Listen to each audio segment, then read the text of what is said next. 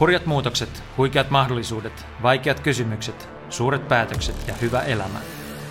10 Finland podcast tuo seuraasi Suomen tulevaisuuden tekijät, näkijät ja etsijät. Isäntänä Jaakko Tapaninen.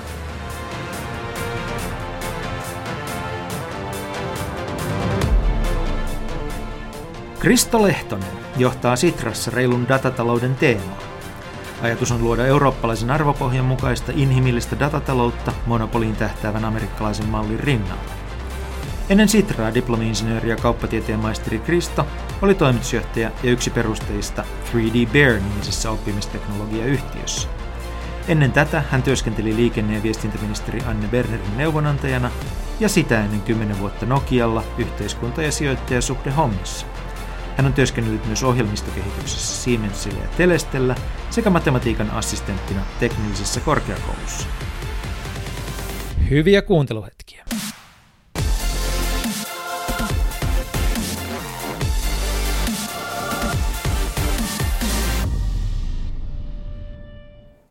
Tämän podcastin on mahdollistanut ja tuottanut Great Point, joka on perustamani sisältö- ja strategiatoimisto. Jos strategiat ja strategiset sisällöt kiinnostavat, tarkempaa tietoa löydät osoitteesta greatpoint.fi. Tämän ohjelman on mahdollistanut Sofia Helsinki. Se on coworking ja tapahtumatila Helsingin ytimessä, Senaatin torin ja Kauppatorin välissä. Sofia on kaunis, edustava ja viihtyisä niin keskellä kaupunkia kuin olla ja voi, ja sekä meininki että ruoka ovat ensiluokkaisia. Kun olen Helsingissä, Sofiassa voin keskittyä hommiin, pitää kokouksia, järjestää tapahtumia, äänittää podcasteja, syödä lounaita tai vain hengata. Lopulta Sofiassa on kuitenkin parasta yhteisö. Täällä törmään jatkuvasti sekä vanhoihin tuttuihin että uusiin jännittäviin osaajiin. Jokainen päivä Sofiassa on inspiroiva mahdollisuus. Jos haluat tietää lisää, suuntaa osoitteeseen Sofiankatu 4C tai verkko-osoitteeseen sofiahelsinki.fi. Ja nyt itse podcastiin. Kristo, tervetuloa ohjelmaan. Kiitos paljon. Kun mä valmistauduin ja lueskelin sun CVtä, niin mun mielestä sen läpi kulkee kaksi punaista lankaa, teknologia ja yhteiskunta. Miten siinä kävi niin, eli miten susta tuli yhteiskunnallisesti orientoitunut insinööri? Erinomainen kysymys. Yhteiskunnalliset asiat aina kiinnostanut ja Mä aloitin itse asiassa mun opiskelut oikeustieteellisestä.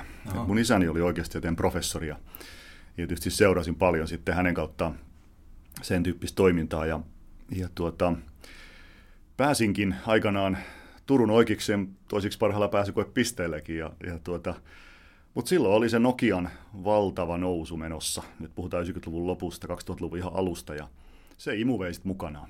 Et sitä kautta päädyin teknologiaan ja sitten aikanaan vaihdoin diplomi-insinööriopintoihin. Okei.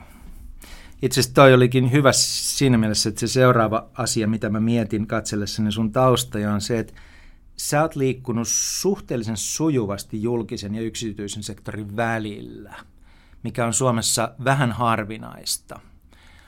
Täällä jäädään jompaan kumpaan kiinni ja vedetään maaliin asti usein mitä täytyy pitää mielessä, minkälaisella niin kuin luonteenlaadulla ja minkälaisilla otteilla se sujuu jouhevasti, että vaihtaa julkiselta puolelta yksityiselle ja taas takaisin ja taas takaisin? Se on tietysti jokainen, mä luulen, niin kuin työelämässä rakentaa niille omille vahvuuksille. Mulle se on ollut ehkä se, että tykkää oppimisesta. Et siitä täytyy tosiaan tykätä, koska hyvin nopeasti pitää sitten ottaa paljon uusia asioita haltuun, uusia käsitteistöjä, uusia tekemisiä. Mutta kyllä mä jotenkin myös kokenut, että, että sanotaan vaikka silloin kun olin, olin tuota, politiikassa erityisavustajana, niin kyllä se kokemus yrityselämästä oli hyödyksi ja sitten toisinpäin. Että sitten taas kun palasi yrityselämään, niin ymmärrys siitä, miten päätöksiä tehdään, niin tuntuu, että myöskin on tavallaan aina tuonut jotain uutta mukana sitten ollut uusi evätä repussa, kun siirtynyt sen, sen rajan toiselle puolelle.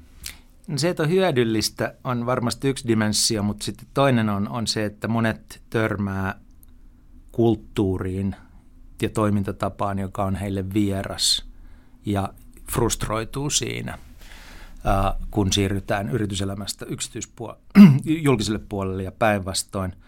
Onko tämä ollut sulle missään vaiheessa ongelma opetella uusille tavoille, jotka on kovin erilaisia? No kiistatta täytyy myöntää. Ehkä isoin on siis se, että, että sanotaan kun olin viisi vuotta startup, startup, startupissa, niin kyllähän niin kuin siinä, siinä se kellotaajuus on vaan nopeampi. Että mm. tehdään enemmän ja tavallaan niin kuin usein käytetään tämmöistä sanontaa, että fail fast. Että mieluummin opitaan sitten se mukaan lukee, että joku asia ei toimi nopeasti. Ja sitten taas valtiohallinnossahan toisin päin, että se on niin kuin tankkerilaiva. Sen pitää ajaa vakaasti maailman myrskyissä ja siinä ei voikaan hötkyillä. Niin tämä on ehkä sellainen niin kuin iso, iso tavallaan niin kuin ero. Ja kyllä sama ero on isoissa ja pienissä firmoissa myös. Ja, ja sitten toisaalta on kyllä niinkin, että kyllähän niin kuin yrityksissäkin omanlaisen kulttuuri. Että itse kun oli aikanaan Nokialla nähdä sitä kännykkäpuolen nousu vielä, ja sitten siirryi aikanaan kun tähän niin kuin fuusion jälkeen, kun Siemensin verkkoyhtiö Siemens, Network, Siemens Telecom ja Nokia Networks yhdistyi, niin se oli taas hyvin erilainen. Että sama toimiala, osittain samoja ihmisiäkin, mutta kulttuuri aivan erilainen. Että et kyllä niin kuin Nokian kulttuuri silloin varsinkin niillä vahvoina vuosina oli tämmöinen kalaparvi. Ja kyllä se Siemensin puoli oli enemmän tämmöinen, tämmöinen no vähän samantyyppinen tankkerilaiva kuin valtio voi olla, että vakaata, ja, ja, mutta vähän hitaampaa. Ja kyllä ne kulttuurit myös sitten toisinaan niin kuin, tulee tämmöinen luova jännite niissä. Kalaparvella tarkoitat sitä, että kaikki meni kauhealla vauhdilla samaan suuntaan. Joo, tavallaan, että samaa suuntaan, mutta et itsenäisinä tiimeinä. Et se oli silloin sen Nokian, Nokia-vahvuutta aikanaan. Ja vähän saman tyyliin tietysti toimii sitten startupit myös. Mm. Mutta että nythän on ollut sitten paljon kirjallisuutta, miten Nokian loppuvuosina kävi. Että kävikö niin, että kalaparviin, kalaparveen tuli sitten byrokratiaa ja hierarkiaa ja oliko pystykö kalat uimaan siellä ilman pelkoa, näitähän nyt on keskusteltu. Mikä sun versio on? Jokaisella on oma versio siitä, että mitä Nokialle tapahtui, niin mikä on sun? No mä kyllä näin enemmän niitä vahvuuksia aivan ehdottomasti. Loppuun asti. Et, loppuun asti. Et, et toki sitten kun tuli se, oli se fuusio, mä olin siellä verkkopuolella, niin sieltä taas sitten piti yhdistää kaksi erilaista kulttuuria. Et se oli, Nokia oli kuitenkin perustu tämmöiseen, sanoisiko niin kuin suomalaiseen talonpoikaiskulttuuriin, semmoiseen niin kuin matala hierarkkiseen asiat tehdään, mm ja, ja tota, hoidetaan hommat ja tehdään paljon töitä. Mm. Ja sitten taas Siemens tuli enemmän semmoisesta niin kuin saksalaisesta ja se oli selvästi eh, hierarkisempi esimerkiksi. Ja, ja näiden yhdistäminen toki sit mu- muokkasi sitä uutta Nokiaa, mutta että kyllä mä näin niitä hyviä, sen kalaparven hyviä vaiheita, että kalat ui itsenäisesti ja vauhdikkaasti ja silloin oli kyllä vielä sama suunta. Joo. Sitten sä sanoit jotain, jotain jäin miettimään tuossa, kun puhuit siitä suhtautumisesta virheisiin ja riskiin eri or, erilaisissa organisaatioissa, niin se taitaa olla niin kuin jotenkin se asian ydin ja se akilleen kantapää myös. Et kun oot pieni ja varsinkin uusi organisaatio, niin riskejä otetaan ja niin kuin epäonnistuminen kuuluu siihen. Itse asiassa niin kuin pitää epäonnistua jopa. Et niin kuin ajetaan ja, ja hyväksytään se, kun taas heti kun mennään suurempaan organisaatioon, oli se julkinen tai yksityinen, niin aletaan pelätä sitä – epäonnistumista julkisella puolella se on ihan kauhu, että tehdään virkavirhe, se on niin pahinta, mitä voi tapahtua. Mutta myös yksityisellä puolella suuressa firmassa, jos sä jäät kiinni siitä, että sä teit virheen, niin se voi olla, että kaveri ylennetään sun ohi. Et epäonnistumisen, niin kuin, epä, epäonnistumisen sietäminen – sen eri muodoissa, niin lienee jotenkin avain tähän erikokoisten organisaatioiden ymmärtämiseen. Ei niinkään se omistus, että onko julkinen tai yksityinen. Kyllä, ehdottomasti samaa mieltä. Se on todella paljon riippuu johdosta, että millaisen kulttuurin ne onnistuu luomaan. Ja kuitenkin meilläkin on julkisen sektorilla on esimerkkiä organisaatiosta, jossa on pystytty toimimaan innovatiivisesti. Itse asiassa verottaja on hyvä esimerkki, miettii oma vero. Joo. Se on yksi julkisen sektorin tämmöisen niin tietotekniikan käyttämisen malliesimerkkejä. Että se on perinteisenä pidetty ja verottia siellä ei mielellään tehdä virheitä. Ja kuitenkin ne on onnistunut sitten toimia tällä tavalla, sanoisiko niin kuin ihmislähtöisesti luomaan toimivia palveluita. Mutta se on todella paljon johdosta kiinni. Joo, se on niin kuin häkellyttävää, että, että verottaja onnistuu paremmin kuin VR. Että miten se on, on mahdollista. Me, itse asiassa tästä voisi hyvin niin kuin hypätä tuohon sun kokemukseen vielä – tota, liikenne- ja viestintäministeri Anne Bernerin neuvonantajana. Mitä se muuten tarkoittaa, että sä olit neuvonantaja? Minkälainen duuni se on? Joo, se on niin virallisesti erityisavustaja. Et, et periaatteessa se on, se on virkahenkilö, siinä ollaan työsuhteessa valtioneuvostoon ja ja tuota, mutta että erityisavustaja on siinä mielessä erityinen, että hän toimii täysin ministerin luottamuksen varassa ja avustaa ministeriä mukaan lukien sitten niin poliittisissa asioissa. Ja, ja tuota, se on se on aikamoinen näköalapaikka. Varmaan. Ja erityisesti tässä tapauksessa, koska Anne Berner ei ollut ihan tavallinen ministeri, eikä hänen uransa ollut ollut samanlainen kuin monen muun ministerin, eli hän oli liikkeenjohtajataustainen ihminen, mutta sai valtavasti nostetta, kun oli kerännyt rahaa uudelle lastensairaalalle. Et ajateltiin, että tässä on nainen, joka saa hienoja asioita aikaiseksi, että nyt se tonne hallitukseen ja ihmeitä tapahtuu. Mutta sitten se ministerikauden saldo on ristiriitainen. Ja erityisesti sellainen hämmennyksen aihe on, on niin kuin taksiliikenteen pyrkimys kohti markkinataloutta, joka johti kaaukseen. Ja, tota, tai niin kuin vaikuttaa siltä, että se johti pysyvään kaostilaan sen sijaan, että se olisi johtanut jonkunlaiseen tasapainotilaan, jota markkinataloudessa etsitään. Ja, ja tota, me voidaan puhua tässä yhteydessä Berneristä ja hänen pyrkimyksistään, sekin on mielenkiintoista, mutta mä jään miettimään sitä, että mikä on se, mitä liikkeenjohtajat ei ymmärrä yhteiskunnallisista prosesseista ja rakenteista. Kun usein käy silleen, että yritysjohtaja innolla tulee mukaan yhteiskunnalliseen päätöksentekoon usein eduskunnan kautta ja on sitä mieltä, että samoilla otteilla kun hän johti isoa firmaa, hän saa parannettua maailmaa, mutta vetää päin seinää ja jää niin kuin sivuun todellisesta päätöksenteosta, koska se hänen tapansa ei toimi silloin, kun ollaan demokraattisissa prosesseissa kiinni. Jos puhutaan, jos miettii, mitä yritysjohtajia on ollut, sellaisia nimekkäitä, nyt vaikka kansanedustajina, niin, niin tuota, Martin Saarikangas silloin aikanaan mm. telakkateollisuudesta tuli Jallis Harkimo, no Juha Sipilällä oli ähm, Anne Berner – kyllä varmaan niin kuin yritysjohtajataustaisille se haaste on sama, mikä itsekin koin, kun on tehnyt tätä siirtymää, että, että se, se toimii enemmän niin kuin tankkerilaiva, että se on hitaampaa, se on omalla lailla vakaampaa ja sitten todella paljon kysymys on siitä, että saatko sä muut mukaas. Hmm. Mutta siinä täytyy kyllä sanoa taas sitten entisen oman pomoni niin kuin suureksi kunniaksi, että hän sai muutoksia aikaan. Toki hänellä olisi poikkeuksen tilanne, että hän, hän nousi ministeriksi, jolloin hänellä oli niin kuin aitoa sitten toimeenpanovaltaa siinä valtioneuvostossa. Mutta monestihan nämä, jos miettii vaikka Martin Saarikangas, Jallis Harkimo julkisuudessa tietysti olleiden tietojen varassa itsekin on heidän osaltaan, niin, niin tota, kyllähän he selvästi turhautu siihen eduskunnan valiokuntatyöskentelyyn, mikä on sitten paljon en, enemmän sitä, että, että tuota, toimit sen puolueen kautta mm. ja, ja valiokuntaryhmien kautta ja, ja, ja teet kompromisseja. Ja se voi olla vaikea paikka yritysjohtajille. Joo. Mutta jos sallit, palataan vielä tuohon taksiuudistukseen, koska se, näet, niin se tuntuu semmoiselta niin laboratoriolta siitä, että mitä voi, voi tapahtua. Että me itse on sitä mieltä, että Suomi nyt ei ole niin tämmöinen johtava markkinatalousmaa muutenkaan, vaan me ollaan enemmän niin kuin mielellään suunnitelma- ja konsensustalous. Mutta sitten niin otetaan joku tämmöinen hyvin tarkkaan ö, ohjattu ja reguloitu alue ja va- vapautetaan se kokonaan, niin vaikuttaa siltä, että tavallaan että on ymmärretty markkinatalouden ydin väärin. Markkinatalous ei ole pelkkää vapautta, vaan markkinatalous on peliä tietyillä säännöillä, tietyllä määritellyllä pelikentällä. Mutta näin ei ihan käynyt. Mikä siinä meni pieleen? Mä näen kyllä eri tavalla tämän, tämän taksiuudistuksen.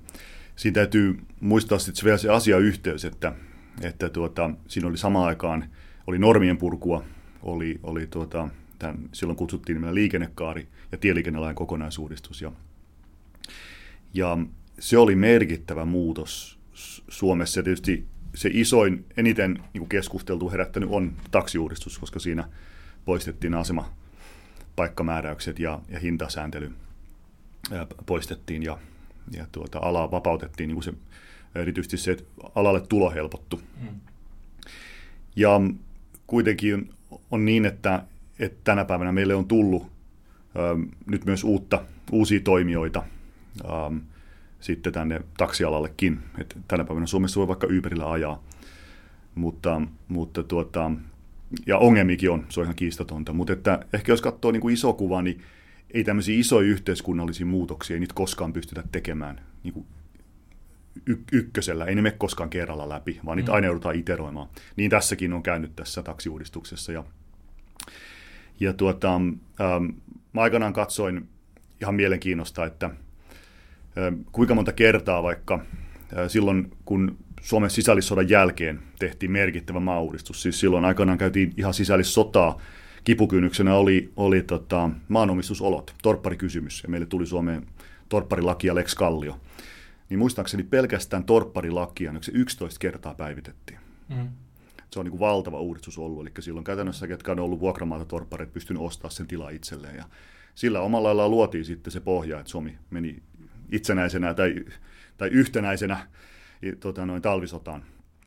Eli, eli tota, mutta et, se ei ollut helppo uudistus. Meillä on mm. vastaavan tyyppisiä on, on monia, ähm, kun hyvinvointivaltio rakennettiin. Et, että et valtio on tankkerilaiva, se etenee hitaasti ja vakaasti, mutta sitä täytyy toisinaan myös uudistaa. Ja ehkä voisi kysyä vastakysymyksen, että jos Suomi olisi Euroopan viimeisiä maita, missä olisi edelleen täysin säädelty taksimarkkina, niin sekään ei varmaan olisi hyvä tilanne. Että että tota, olennaisen vaan... Ehkä mun kysymys liittyykin juuri tähän niin kuin polarisaatioon. Et nyt sä sanoit, niin kuin, että me aletaan, tämä alkaa muistuttaa poliittista väittelyä, mm. että, niin kuin, että vaihtoehdot on äh, täysin säädelty tai täysin vapautettu. Ja niin kuin, kai todellisuus on se, että sitä pitää etsiä sieltä välistä. Kyllä, kyllä. Ja näinhän Suomessa onkin, eli mm. meillä on tietyt, tietyt edellytykset, jotta voit ajaa. Mutta että näitä, sit tasapaino pitää löytää. Siis ja. se oikea kohta pitää aina löytää joka uudistuksessa. Ja ja, ja tuota, um, mä näkisin, niin että Suomen tyyppiselle valtiolle, joka haluaa olla tämmöinen ketterä pohjoismainen hyvinvointivaltio, niin meillä on todella tärkeää, että meillä on innovatiivisuutta. Yeah. Että meillä mahdollistetaan uusien liiketoimintamallien kokeilu, uudet innovaatiot. Ja sitten on tietty, aina siinä on myöskin, kun päätöksentekijät joutuu miettimään sit erilaisten oikeushyvien tasapainottamista, elinkeinovapaus versus vaikka yksityisyyden suoja tai sitten jonkinlaiset muut, muut tuota, oikeushyvät. Ja, ja tätä tasapainoilua, se on niin politiikan ydintä niille, jotka politiikassa toimii. Eli sä oikeastaan kannustat katsomaan taksiuudistusta tämmöisestä niin fail fast näkökulmasta.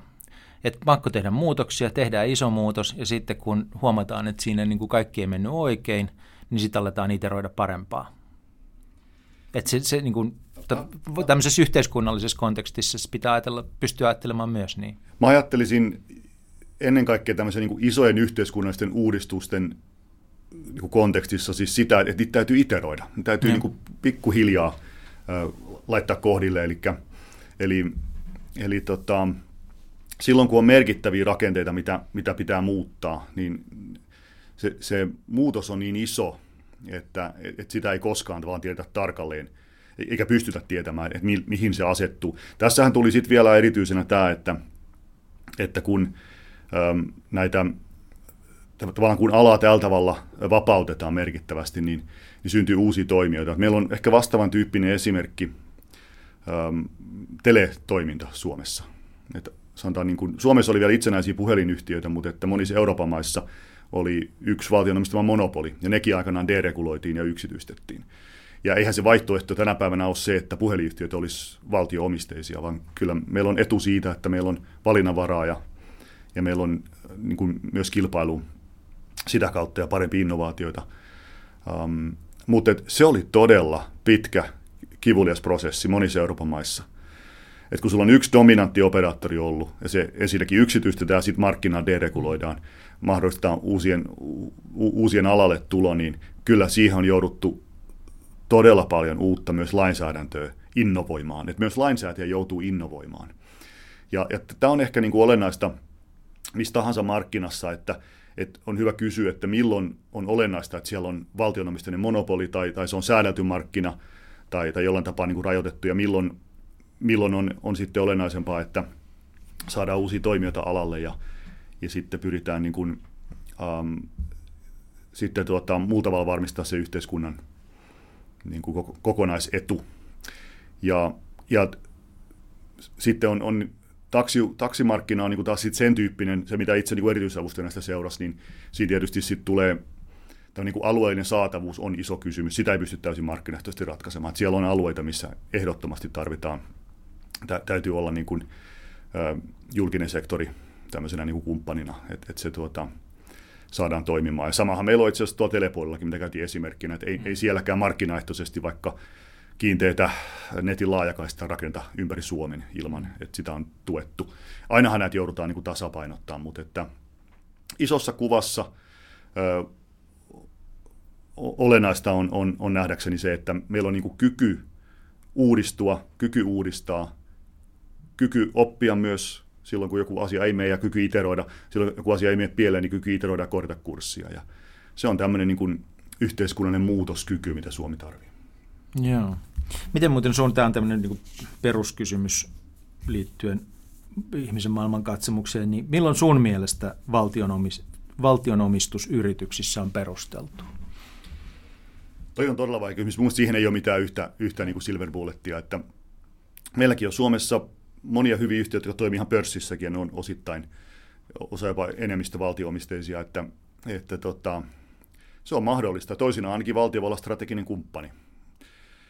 Et, että tota, ja se voi olla, että sitten sanotaan silloin, kun pitää tehdä yhteiskunnallista muutosta erityisen nopeasti, meillä on vaikka nyt vihreä siirtymä on tämmöinen esimerkki muutoksesta, niin, niin voi olla tilanteita, jolloin, jolloin täytyy äm, sitten valtion olla jonkinlainen strateginen kumppani, että silloin ei voi olla niin kuin täysin vapaa markkina. Ja Sitra entinen yliasiamies Mikko Kosonen kirjoitti hiljattain tämmöisen kirjan kuin Elivoimaetu, ja siinä hän hyvin vahvasti ajaa tämmöistä tietynlaista strategisuutta. Mm nimenomaan tähän vihreäseen siirtymään, koska meidän pitää hyvin nopeasti nyt tehdä siirtymä yhteiskuntina siihen, että ruvetaan käyttämään uusiutuvaa energiaa ja, ja sitten tietysti miksi Suomen tapauksessa vielä, niin lopullisesti kytkeytään irti riippuvuudesta venäläisestä energiasta ja, ja, ja sitten samalla tietysti halutaan sitä niin kuin korkeamman arvollisen toimintaa Suomeen, niin tämmöisissä yhteyksissä, niin, ja sitten kun se muutos pitää tehdä nopeasti, niin se voi olla, että se ei tapahdu pelkästään niin kuin edellytyksiä luomalla, niin silloin tarvitaan vähän vahvempaa strategista otetta. Ja,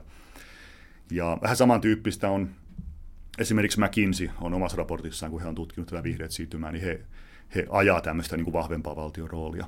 Mutta se ei välttämättä tarkoita suinkaan, että valtion pitäisi omistaa, vaan esimerkkinä Suomessakin, mitä me ollaan nähty, niin meillä on vaikka akkuklusteriin liittyen, niin Sipilän hallitus loi tämmöisen erityistehtäväyhtiön, Suomen Malmialostus Oy, mikä on sitten pystynyt omalla laillaan niin kuin houkuttelemaan Suomeen ihan näyttävikin investointeja, muun muassa tähän akkuklusteriin ja, ja tuota, um, muun muassa Johnson Matthew on tuonne Vaasan seudulle, mikä sitten peruuntui, mutta se oli tämmöinen esimerkki, missä, missä tämä valtion kokonaan omistama erityistehtäväyhtiö oli niin kuin ratkaisevassa roolissa.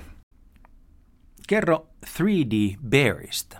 Mikä se oli ja tota, mistä idea tuli ja mihin sillä pyrittiin? Pyritään vissiin edelleen pyritään edelleen, ja tietenkään en enää ole operatiivisesti mukana toiminnassa, mutta tosiaan olin yksi perustajista ja toimitusjohtajana siinä kuitenkin useamman vuoden, ja se oli metaversumin yritys ennen kuin aiheesta ehkä termiä käytettiin, eli ää, erityisesti niin kuin simulaatio-opetusta. Ja lähdettiin liikkeelle 3D-tulostuksesta, että se on hyvä, siinä mielessä niin kuin kuvaava tarina, mitä startup-elämä usein on, että sä joudut myöskin siellä iteroimaan ja, ja pivotoimaan ja kehittämään ja harvoin se ensimmäinen liiketoimintamalli, mikä eka idea on ollut foundereillani, perustajillani, harvoin se niin kuin maaliin menee. Kerro, mikä se eka idea oli, sen tavallaan, minkä äärellä pysähdytte, että tätä me halutaan tehdä, tämä maailmasta puuttuu. No ihan ensimmäinen oli siis sen tyyppinen, että, että halut, 3D-tulostus oli erittäin iso niin kuin asia ja, ja tuota, haluttiin tehdä se helpoksi. Hmm. Ja, ja meillä oli semmoinen visio, että – että haluttaisiin herättää erityisesti lasten oma luovuus, että he voisivat itse suunnitella omat lelunsa. Hmm. omalla lailla kun mä katsoin, niin silloin omankin tyttären leikkejä, näitä barbinukkeja ja tämän tyyppisiä, millä leikitään, niin ne on kaikki öljystä tehtyä muovia. Yeah. Ja, ja tuota, niin leikitään jonkin aikaa ja sitten niitä kerääntyy, kerääntyy sinne lastenhuoneeseen niin kuin isolla ja, ja jossain kohtaa ne päätyy sitten kaatopaikalle ja sieltä vaikka maailman valtameriin sitten saastuttamaan ja pilaamaan meidän luontoa ja alun perin ajatus oli, että miksei lapset voisi itse suunnitella sitä mallia. Ja sitten kun niillä on se visio, millainen se on, ne voisi herättää sen henkiin 3D-tulostamalla. Mutta että se raaka-aine olisi ensinnäkin biohajoavaa. Ja sitten kun ne on käyttänyt sitä jonkin aikaa, niin se voitaisiin uudelleen kierrättää raaka-aineeksi uudestaan tulostimelle. Eli tämmöinen niin kuin, lasten luovuutta herättelevä ja sitten tämmöinen myöskin kiertotalousinnovaatio. Meillä oli tavallaan, mikä oli startupille ihan järjetöntä, meillä oli kaksi, kaksi tavallaan, niin kuin, tai ihan alkoi jopa kolmekin niin kuin tuotetta siinä, että, että se, millä voit suunnitella sitä omaa tekemistä, sitten se tulos, me haluttiin tehdä oma tulostinkin ja sitten vielä kierrätin laite. Hmm. no miten se sitten, niin kuin, kerro vähän, miten se kehittyy? No softa, softaa tehtiin ja, ja se lähti hyvin, hyvin vetämään ja me tehtiin myös sitä kiertinlaitetta. 3D-tulostinta sitten päädyttiin aika pian, että ei, ei tehdä omaa. Mutta olennaista vaan, että se voidaan tulostaa niin kuin yleisimmillä tulostimilla, että se rajapinta-ajattelu tuli sitten siinä. Mutta tämmöinen jo 3D-tulostetun muovin kierrätinlaite me rakennettiin. Ja itse asiassa siinä on se iso innovaatio, siinä on se softapuoli. Eli siinä oli käytännössä optinen sensori. Kun siinä laitetaan jätemuovia, niin se sulatetaan. Ja se optinen sensori sitten mittaa sen ulos tulevan muovisulan läpimittaa, jotta se voidaan sitten uudestaan laittaa tämmöiseen 3D-tulostimen materiaalikerään. Ja, ja tuota, me päädyttiin avaamaan koko juttu open source. Eli se edelleen löytyy netistä.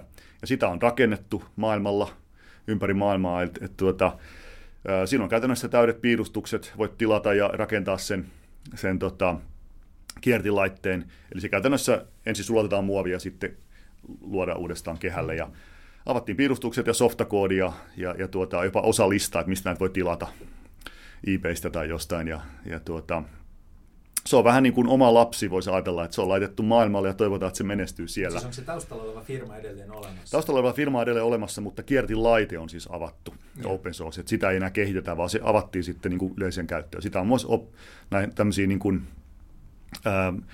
op, tota noin, opetuslaitoksiin, ää, mm. tota noin, korkeakouluihin ja tämän tyyppisiä rakennettu. Tämä on aika mielenkiintoinen liiketoimintaratkaisu miten se syntyi?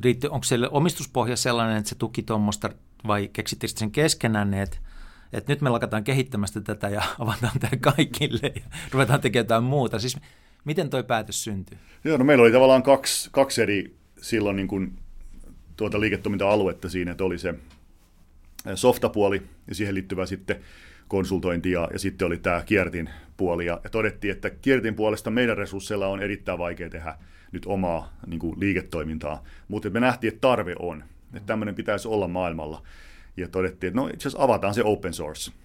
Ja se on tämmöistä modernia open source-ajattelua, että, että muut voi sitten hyötyä siitä.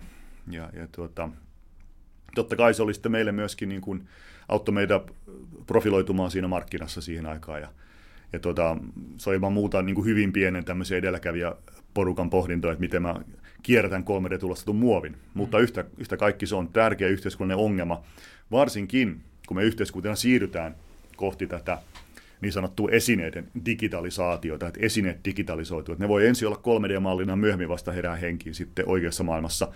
Ja toki su- suurin osa tuotteista tehdään teollisesti normaalissa tehtaissa, mutta että osa tullaan tekemään paikallisesti. Ja, ja tämä raaka-aineen kierrättäminen, niin ää, se kiertotalousinnovaatiot tarvitaan yhteiskunnassa paljon. Sä tuossa hetki sitten sanoit, että tällä teidän firmalla oli linkki myös siihen, mitä tänä päivänä kutsutaan metaversumiksi. Joo. Mikä se linkki on? Nyt me puhutaan konkreettisesta fyysisestä lelusta. Joo. No toki suoraan tästä niin kuin, ähm, 3D-tulostuksen kierrättimestä ei, ei tule, mutta että, hmm. että, että metaversumilla usein viitataan sitten tämmöisten niin kuin, uusien teknologioiden, kuten lisätty todellisuus, eli augmented reality tai AR, tai sitten virtuaalitodellisuus, eli virtual reality tai VR-käyttöön, niin näitä me tehtiin muun muassa niin kuin simulaatio-opetukseen. Koitetaan hiukan määritellä näitä termejä, kun ne on kaikille vielä vähän vaikeita. Auta sä, et, tai kerro, miten, miten sä niitä määrittelet ja miten sä näet, mitä on odotettavissa. Onko lisätty todellisuus ja virtuaalitodellisuus ja metaversumi niin kuin eri nimiä suunnilleen samalle asialle? No AR ja VR ainakin, eli todellisuus ja virtuaalitodellisuus liittyy metaversumiin vahvasti. Ja siihen lisäksi liittyy käsitteenä metaversumin siis se, että siinä ollaan jonkinlaisessa interaktiossa. Että sä voit niin kuin, toimia siellä vaikka omalla avatarilla ja, ja sitten keskustella ja tehdä asiaa varmaan aikanaan käydä kauppaa ja montaa muuta. Et, et siinä se niin metaversumi käsitteenä, mitä yleensä ajatellaan, niin ero siitä, että sulla on vain joku yksisuuntainen vaikka VR-kokemus, vaikka sanotaan video, mitä katsoisit yeah. VR-laseilla. Mutta teknisesti niin, niin tavallaan se, mikä metaversumissa on niin kuin hyvä meidän huomata, että siinä, siinä itse asiassa kaksi asiaa muuttuu samaan aikaan, että se sisältö ja se kanava, miten sitä nautitaan, sitä sisältöä. Eli se sisältö itsessään digitalisoituu, ne 3D-asiat tai fyysisen maailman asiat muuttuu, muuttuu 3D, tai mm. niistä tehdään se oma 3D-maailman kopio, puhutaan digitaalisesta kaksosesta esimerkiksi Tai toisinpäin voi olla myös niin, että joku asia on ensin digitaalisena, Um, ja sitten mä katson sitä niin kuin ruudulle ja myöhemmin sitten se tuodaan fyysiseen maailmaan. Näinkin päin voi toimia. Mutta sen lisäksi myös se kanava muuttuu. Et me hyö, kat, niin kuin tämmöisen sisältöä niin kuin, äh, nautitaan käyttäen vaikka laseja esimerkiksi. Ja, ja se on ehkä nyt myöskin sitten, jos puhutaan metaversumista, niin se metaversumin yksi haasteista, että, että tällä hetkellä vielä tarvii ne lasit. Ja se on se ongelma monilla meillä arjessa, että, että tota, laitteet maksaa, ja sitten toiseksi, jos sulla on vaikka perhe siinä tai oppilaitos ja siellä on opiskelijoita, niin sitten ihmiset jonottaa sen yhden laitteen takana. Ja tämä on ehkä se yksi pullonkaula tällä hetkellä vielä metaversumin yleistymisessä. Niin siis tekee mieli kysyä, että että miksi metaversumista tuli näin iso asia? Onko se vaan, että se idea on niin kiehtova, kun siis tulee sellainen olo, että me ollaan metaversumin kanssa suunnilleen samassa tilanteessa, kun me oltiin autonomisten autojen kanssa muutamia vuosia sitten. Et kova niin kuin meteli oli, että ne tulee ihan kohta ja ne muuttaa kaiken. Ja sitten on pikkuhiljaa huomattu, miten vaikeaa se on, ja tämä niin saattaa kestää vielä aika kauan ennen kuin me oikeasti ajellaan autonomisilla autoilla ympäriinsä ja koko liikenne niiden myötä muuttuu. Nyt tuntuu, että metaversumi on vähän, ollut vähän samanlaisessa tilanteessa, että kohta se tulee, kohta se tulee ja kaikki muuttuu ja valtavan isot toimijat, niin kuin nyt varmaan Facebook edellä on mennyt siihen, mutta silti ihmisillä on hämmennykset, tuleeko se ja mikä se oikein on ja miksi tästä on niin iso meteli? Metaversumi käsitteenä kuvaa myös erittäin hyvällä tavalla, mikä valtava markkinointivoima yksittäisellä yhtiöllä voi olla. Tässä tapauksessa Meta. Okay, ja. Et kun miettii, että, että siinä vaiheessa kun Facebook muutti nimensä Facebookiksi Metaksi, ja he tavallaan omalla laillaan vähän niin kuin kaappasi tämän käsitteen metaversumi, yeah. niin sen jälkeen se on ollut kaikkien huulilla käsitteenä. Että, että sinällään se tulee akateemisesta kirjallisuudesta ja, ja niin kuin asiasta Itse kaunokirjallisuudesta myös. Kaunokirjallisuudesta myös, ja, ja.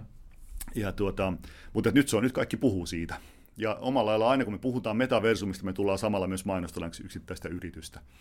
Että tämä on mielenkiintoinen ilmiö. Toisaalta tällä hetkellä Facebook sukeltaa, sen pörssikurssi ainakin aika rajusti on sukeltanut. Johtuuko se siitä, että he on tehnyt virhearvion tämän Metan kanssa tai Metaversumin kanssa? Joo, mä, mä en niin tarkkaan ole seurannut Facebookin, Facebookin tuota, tai Metan niin pörssikurssia, mutta mun ymmärtääkseni taustalla on myös se, että heidän tämä kuitenkin pääliiketoiminta-alue on edelleen nämä, nämä alustat. Yeah. Ja siellä tällä hetkellä heidän pahimmat kilpailijat kasvaa paljon nopeammin, että kyse on siitä niin kuin kasvukäydän jyrkkyydestä, ja taas sitten heillä on selvästi ongelmia, että miettii vaikka länsimaissa, niin Facebookia käyttää yhä harvempi. Nuoret käyttää nykyään vaikka TikTokia tai Snapchatia, ja ne kasvaa nopeammin, ja mä luulen, että tämä on nyt merkittävä osa myös sitä, että he näkevät, että se perinteinen liiketoiminta-alue niin, niin tuota, tuottaa heikommin, ja tämä on heiltä nyt erittäin iso panostus sitten. Ja, ja tuota, Fail fast, break things. Se, niin, näin se on. Mikä sun oma käsitys on siitä, että miten iso asia tästä metaversumista, siitä ajatuksesta, että syntyy rinnakkainen todellisuus, johon me päästään lasit päässä ja sitten siellä tapahtuu kaikenlaista, niin niiden mi- miten isosta asiasta on kysymys? Onko se jotain, joka ikään kuin seuraavan kymmenen vuoden aikana muuttaa kaiken niin, että me vietämme, kyllähän me nyt jo vietetään eri tavoin aikaa digitaalisessa tai virtuaalisessa todellisuudessa, mutta että me mentäisiin sinne vielä syvemmälle pyörimään lasit päässä, niin onko se realistinen sun mielestä ajatus ja tulevaisuuden kuva? Tai niin kuin edes mahdollinen? Mä itse näen sen Web 3 merkittävämpänä. Et mä niin ajattelen, että, että Web 3 on se yläkäsite ja sen alle tulee sitten metaversumi ja toisena muun muassa lohkoketjuteknologiana. Mutta metaversumista, jos puhutaan yksittäisenä, niin sen iso haaste on tosiaan se, se laitteiden yleistyminen. Me ei tiedetä millä aikavälillä ja, ja yleistyykö ne todellisuudessa missään kohtaan niin, että ne on yleisesti niin kaikkien käytössä. On myös mahdollista, että näin ei käy. Ja tällä hetkellä voimakkaimmin kasvaa ne tietyt käyttökohteet, jotka on erityisesti tämä simulaatio-opetus, ja sitten mm. toinen on on tuota, digitaaliset kaksoset, joita käytetään teollisuudessa mm. muun muassa hyvin yleisesti, ja, ja, ja ne, tai ne yleistyy nyt kohtu, kohtuullisella vauhdilla. Et, et, mutta et sitten se, että tuleeko siitä meidän normaalien tavallisten kuluttajien niin kuin arkipäivän käyttökohde, niin me ei tiedä tästä vielä. Näin ei välttämättä käy. Sä mainitsit Web 3, mä liitän sen omassa mielessäni kryptoihin, lohkoketjuihin, älykkäisiin sopimuksiin, hajautettuun webiin. Mikä on Web 3 ja metaversumin välinen linkki, kun sä sanoit, että se on yläkäsite ja metaversumi putoaa sen alle? Joo, Web 3 viitataan tähän internetin kolmanteen sukupolveen, tämä niin kuin hajautettu webi tai hajautettu internet. Ja, ja siinä mielessä niin kuin metaversumi sit niin kuin ajan hetkessä, tässä ajan hetkessä nyt linkittyy tähän kolmanteen sukupolveen. Mm. Se on yksi teknologia siellä, ihan niin kuin lohkoketjutkin. Tämä on tavallaan niin kuin Web 3 on se kattokäsite. Ja, ja tuota, jos lyhyesti se määritellään, niin, niin webin eka sukupolvi oli se netin alkuaikoina, kun me tuli vaikka sähköposti. Se oli silloin aikana erittäin iso muutos ja pystyttiin alkaa web-sivulla käymään ja lukemaan. Se oli yksi suuntasta. Ja sitten myöhemmin tuli tämä Web 2, jos me ollaan edelleen nyt webin toinen sukupolvi, kun kaksi suuntaisuus tuli. Pystyttiin, on, sanotaan Hesarin nettiartikkeleet pystyi käydä kommentoimassa. Se oli aikanaan iso, mm. iso muutos, että, että tavallaan medialta osa valtaa meni siihen, että ihmiset pääsi kommentoimaan juttuja ja sitten tuli somen kautta tätä kaksisuuntaisuutta ja se muutti maailmaa. Mutta samalla tuli sitten myös ne ongelmat. Eli se Web 2 johti siihen, että, että tietyt toimijat, nämä digijätit, sai huomattavaa markkinavoimaa. Meta on yksi näistä, Google on toinen hyvä esimerkki, Amazon kolmas. Ja omalla laillaan vastareaktiona tälle, tämän, tämän niin kuin nykyisen webin ongelmille, syntyi Web 3 ja se perustuu tähän hajautukseen. Että ei ole näitä keskitettyjä toimijoita.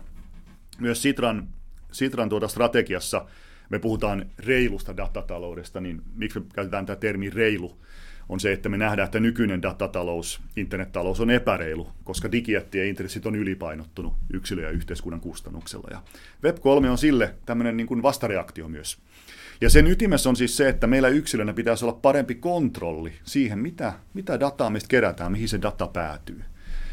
Koska jos katsoo näitä tänä päivänä maailman arvokkaimpia yrityksiä, jotka on nyt luonut, luonut tuolla, joiden markkina-arvo on kasvanut vielä nyt finanssikriisin jälkeen niin kuin aivan valtaviin mittasuhteisiin, niin ne on lähes järjestäen, niiden markkina-arvo perustuu dataan.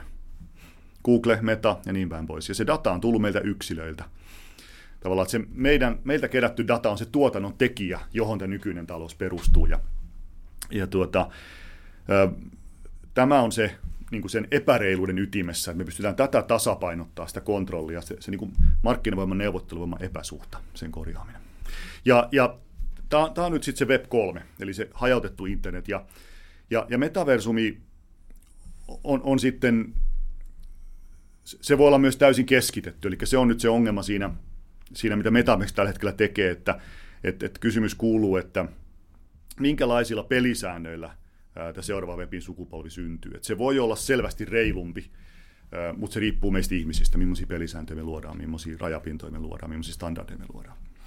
No tämähän tässä on suunnattoman kiinnostavaa, että niin kuin nämä innovaatiot tapahtuu usein sellaisella alueella, jota ei ole mitenkään reguloitu, missä ei ole mitään pelisääntöjä. Ja sitten tulee, tulee ylilyöntejä ja se regulaatio tulee perässä ja sitten taas se innovaatio laukkaa uusille alueille – ja, ja tuota, varmaan jotain semmoista me todistetaan just tällä hetkellä, kun Web 3 alle kuuluvat niin kuin kryptomaailma, kryptopörssit ja niin edelleen dyykkaa ja hajoaa ja, ja tuota, miljardeja katoaa, katoaa yön yli. Meillä on ilmeisesti jonkunlainen luova tuho menossa tämän, tämän tota Web 3 ja, ja tuota, lohkoketjuteknologioiden ympärillä. Ää, mä en, mun, niin kuin, yksi syy, miksi me ollaan niin semmoisessa, osittain semmoisessa kriisissä, kun tällä hetkellä ollaan, on se, että Web3 ja kryptot ja niin edelleen on ihmisille niin vaikeasti ymmärrettävä asia, että tietyt ihmiset, jotka ymmärtävät tai mielestään ymmärtävät niitä ja rakentavat yrityksiä sen varaan, niin pystyy sen asiantuntemuksensa voimalla lähes rakentamaan monopoleja. Ja muut tulee sitten mukaan ja ne muistuttaa sitten kun kauempaa katsoo, niin enemmän pyramidihuijauksia kuin, kuin tuota, mitään todella hajautettua. Eli tämä on se hämmennys, joka liittyy kun pu, koko tähän web kolmosasiaan, että sitä myydään ja siitä puhutaan, erityisesti sen apostolit puhuu tule, niin kuin hajautettuna – mutta sitten se, mitä me ollaan tähän mennessä nähty, on itse asiassa melko lailla keskitettyä ja tuota, jopa niin, että tuntuu siltä, että se on keskitetty sellaisella tavalla, että sillä on helppo vetää nenästä ihmisiä. Niin miten sä näet, että tästä tilanteesta, minkälaisin askelin, nyt jos meillä on tämä luova tuho käynnissä, niin minkälaisin askelin me voidaan kulkea kohti niin kuin jollakin tavalla oikeasti hajautettua ja reilumpaa Web 3. Tämän hetken merkit on vähän huonot. Tämän hetken merkit on, on, on totta kai huonot siinä mielessä, että kyllähän tämä FTX-romahdus niin on, se, se on iso niin kuin, kolaus koko tolle, tolle alalle. Sinällään, jos miettii, että mikä FTX oli, niin se oli keskitetty tämmöinen finanssipalvelu. Mm-hmm. Ja, ja tämä on itse asiassa siinä mielessä paradoksaalista, että, että yhtenä tämmöisenä niin kuin, äm, Web3 ideologisina tämmöisinä niin kuin kirjoituksina voidaan pitää tämän Satoshi Nakamoton, joka on tämä myyttinen Bitcoinin perustaja, niin hänen pamflettiaan finanssikriisin jälkeen. Ja jos sen lukee, niin hänhän siinä totee... Se silloin, löytyy webistä. Se löytyy webistä ja, ja, ja, ja, ja tuota, silloin ollaan finanssikriisin raunioilla, pankkiirit on omalla tavallaan niin kuin pettänyt meidän luottamuksemme ja hän toteaa, että emme voida luottaa näihin pankkiireihin, meidän täytyy rakentaa uusi hajautettu valuuttajärjestelmä. Ja koska meiltä puuttuu tämä pankki, joka klieraa kaupat, eli toimii niin kuin markkinan toimijana, niin tehdään se hajautetusti käyttäen tämmöistä sitten uutta tapaa muodostaa tämä konsensus, että kauppa on mennyt perille. Ja se oli valtava tekninen innovaatio, tuli lohkoketjut, siellä on kryptografista innovaatio. Sen iso ongelma on se energian käyttö, että Bitcoin ihan energiasyöppö. Se on niin kuin ensimmäisen sukupolven lohkoketju. Mutta se on alun perin syntynyt vasta reaktiona tälle omalla lailla niin pankkiiriahneudelle. Jos miettii, mitä finanssikriisin jälkeen tapahtui, niin, niin pankit ei luottanut toisiinsa, koska ne ei tiennyt, mitä pank- toisten pankkien taseissa on, ja se epävarmuus levisi, ja se levisi siitä sitten vielä reaalitalouteen. Ja aika paradoksaalista on, että, että tässä FTXn tapauksessa niin me ollaan täsmälleen saman asian äärellä. Mm. Jos esimerkiksi Reutersin artikkeli on luottaminen, niin, niin käytännössähän siinä kävi niin, että, että tällä FTXn perusteella Sam Bankman-Friedillä niin oli salainen takaovi, jonka kautta siirrettiin miljardien edestä varallisuutta tästä kryptopörssistä, joka on FTX, tähän omaan Alameda. sit Alamedaan sijoitusyhtiöön. Mm. Tämä vertautuisi, tämä on ehkä kankea analogia, mutta vertautuisi esimerkiksi sen tyyppiseen, että meillä olisi vaikka Helsingin pörssi. Ja sitten joku henkilö omistaisi Helsingin pörssin ja omistaa sitten sen yrityksen, jolla vaikka eniten tehdään kauppaa siinä mm. pörssissä. Ja, ja sieltä pörssistä sijoitettaisiin sitten, siirrettäisiin varallisuutta tähän yksittäiseen yhtiön, joka käy kauppaa myös tässä pörssissä. Ja, ja tosiaan Reutersin niin kuin artikkelin mukaan niin tämä siirtäminen tapahtui sillä tavalla, että se tapahtui kirjanpidon tietämättä.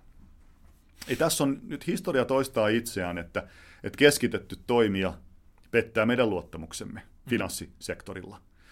Ja kyllä tästä tietysti kestää toipua ja käytännöllisen varmuudella niitä kryptomarkkina tullaan nyt tuomaan tämmöisen niin kuin normaalin finanssisääntelyn piiriin, jolla pyritään miksi lisäämään läpinäkyvyyttä taseisiin.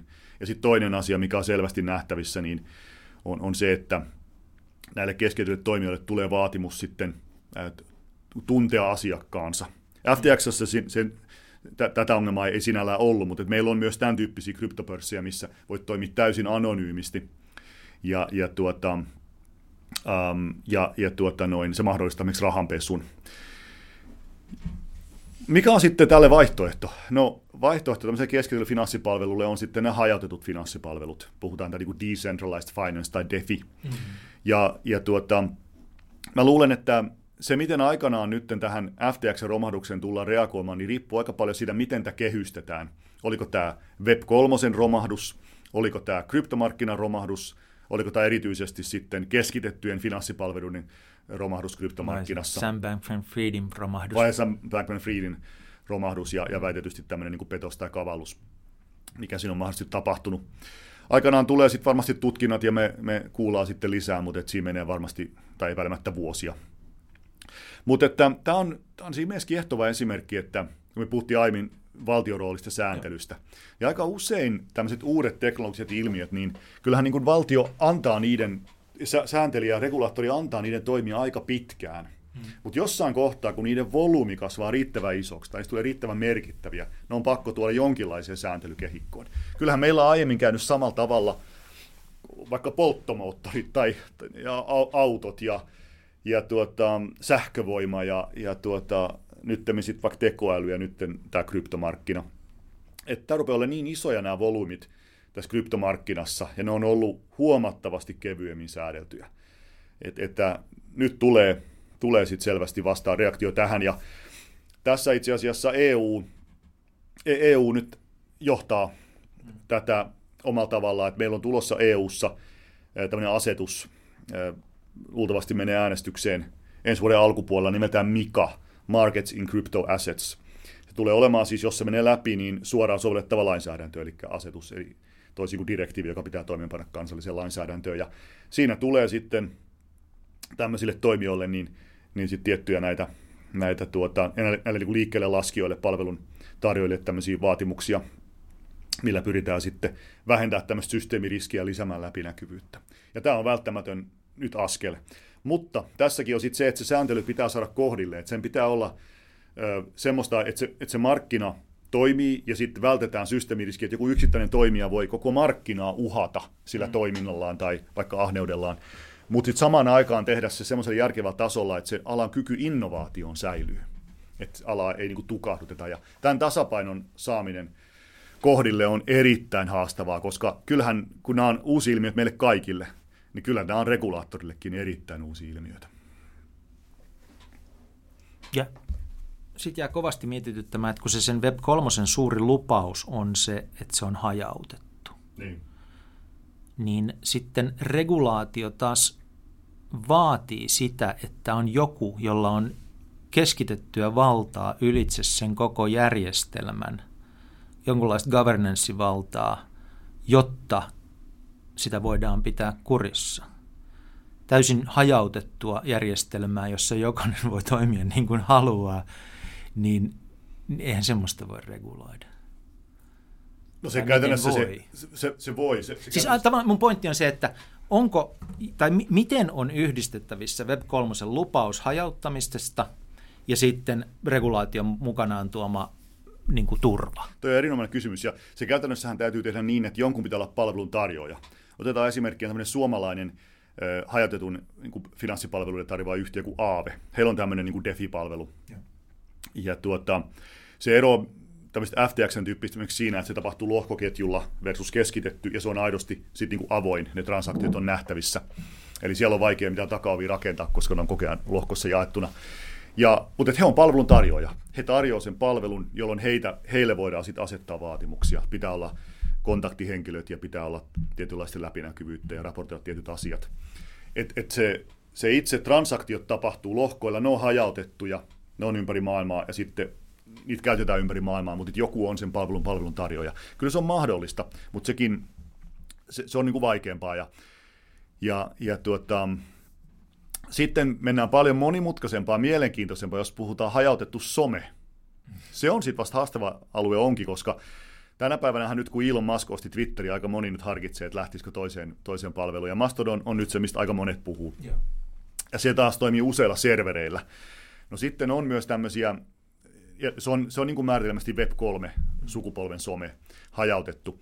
Ja, ja toinen on tämän suomalaisen, tai, tai suomalaisen perustaman AV-yhtiön perustaja Stani Kulechov, niin hänellä on myös tämmöinen hajautetun somen protokolla kuin Lens-protokolla. Sen päälle on tehty myös tämmöisiä somepalveluita, kuten Orb on yksi tämmöinen, jota miksi Web3-yrittäjät suosii, ja, ja tuota, joka toimii siis lohkoketjun päällä. Ja, ja tuota, näistä tulee sitten oma, omia ongelmia, että kuka moderoi keskustelua. ja, ja tuota, miten se ratkotaan. Ja me ei tiedetä vielä. Tämä tulee, tulee myös tulee uusia ää, tavallaan ongelmia ratkaistavaksi. Mutta se, minkä nämä hajautetun somen palvelut, minkä ne mahdollistaa, minkä aidon ongelman ne, ne, ne korjaa, niin jos miettii nykyistä somea, vaikka Twitteriä, niin kyllähän varmaan jokainen meistä on huomannut vuosien varrella, että se keskustelu on muuttunut yhä kärjistyneemmäksi. Ja tuntuu, että siellä pärjää ja erottuu ne, jotka puhuu niin kuin piikikkäästi ja ilkeästi ja kärjistäin.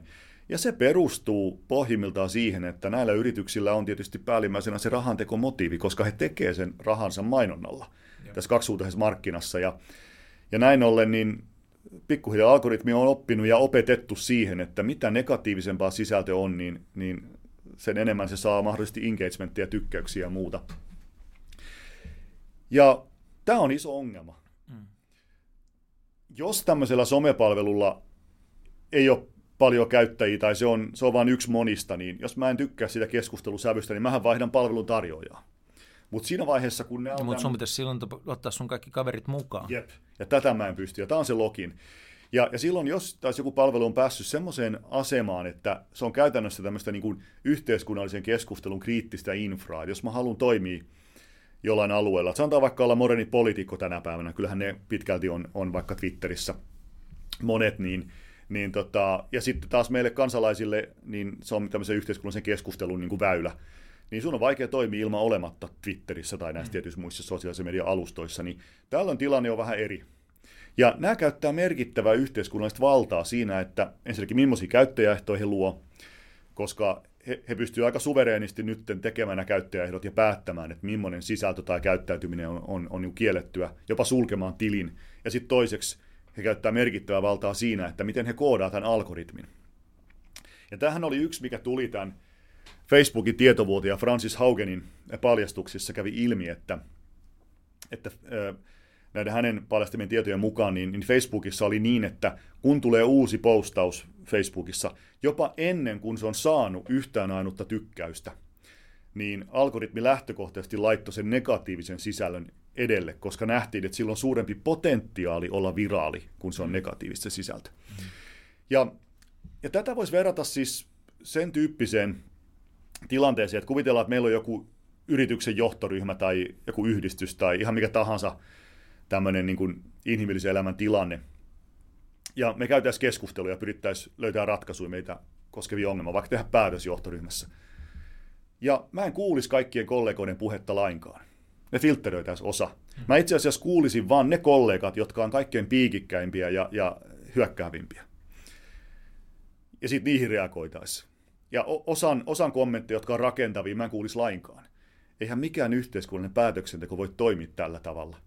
Ja jollain tapaa meidän pitää yhteiskuntina tähän saada muutos. Ja tämä on näissä hajautetuissa somen, somen palveluissa, tämä ne ratkaisee, koska niiltä puuttuu tämä keskitetyn somen, tämä Web2-somen, tämä rahantekomotiivi. Ja tämä ainakaan se ei näyttäydy sellaisena, että luotaisiin algoritmeja, jotka kärjistää keskustelua tarkoituksellisesti. Ja, ja me ollaan nyt yhteiskuntana heräämässä tähän ongelmaan. Kukaan meistä ei tiedä, miten tämä pitää loppukädessä ratkaista, mutta, mutta on se, mikä on hienoa, että nyt tulee uutta tarjontaa, uusi vaihtoehtoja meille yksilöille.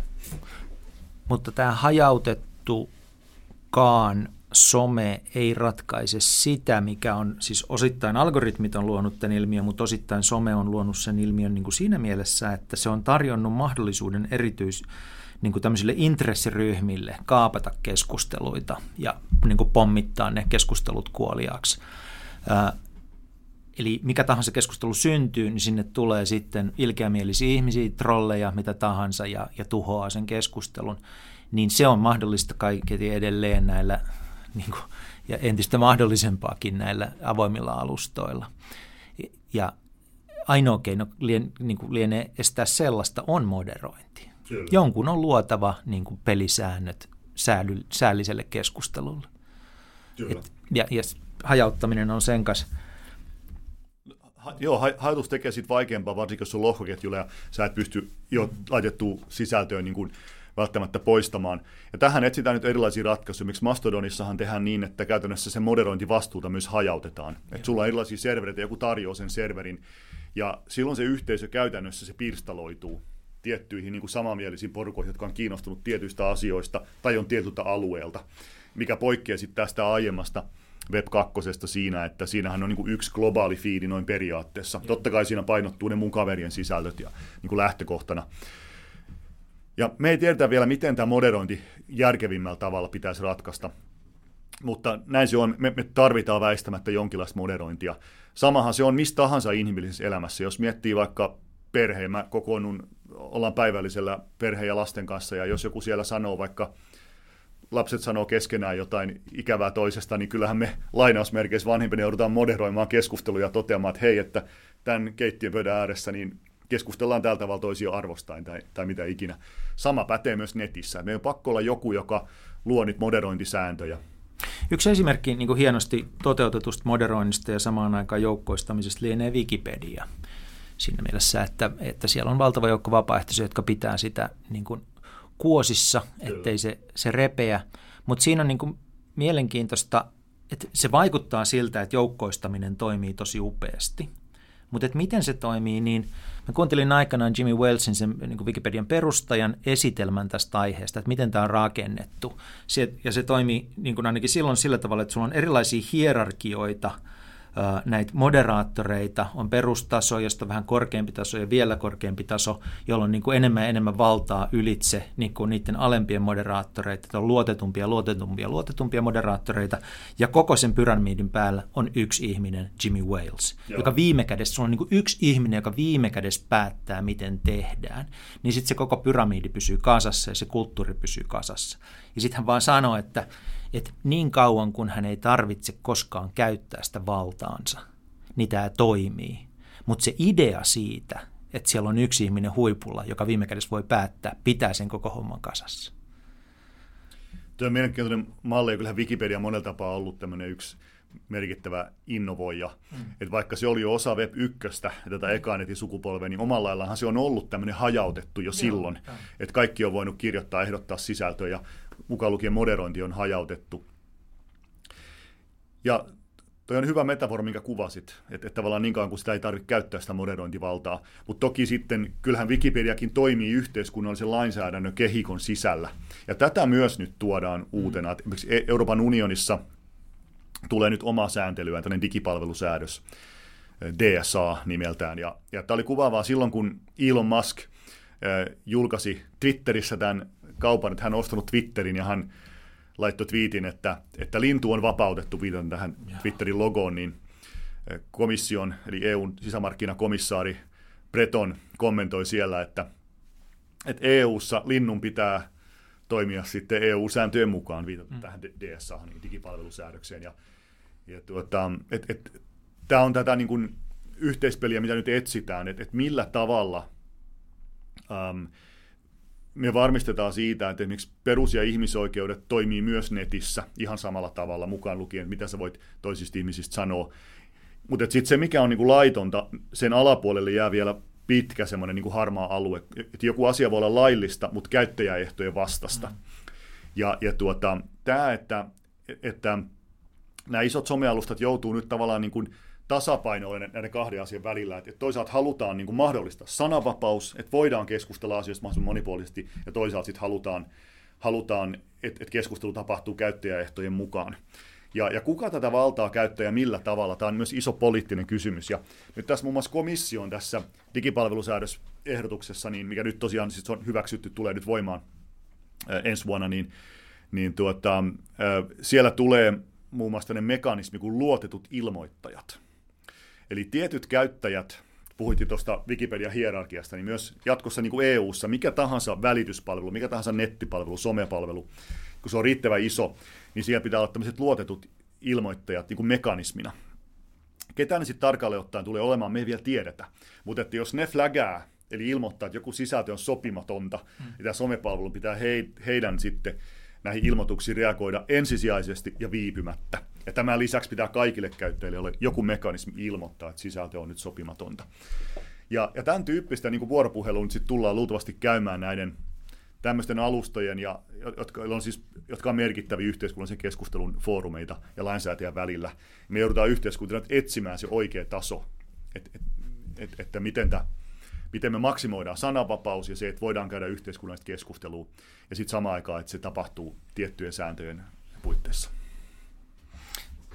Niin, meillä on yksi tämmöinen rakenne, joka on ollut olemassa aika paljon pidempään kuin nämä erilaiset somealustat, ja sen nimi, joka on siis hajautettu, hajautettu tota vallankäyttömalli, ja sen nimi on demokratia. Mm.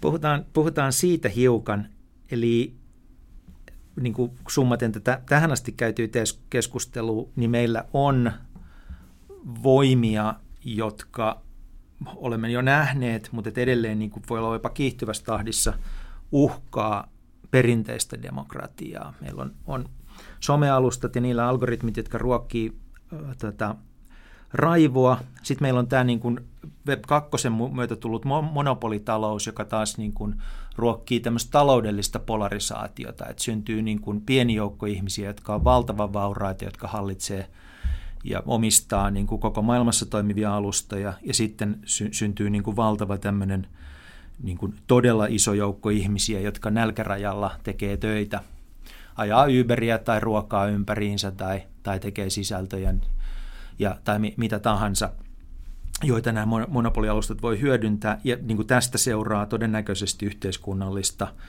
tota, yhteiskunnallisia jännitteitä ja mahdollisesti, mahdollisesti pahempaakin.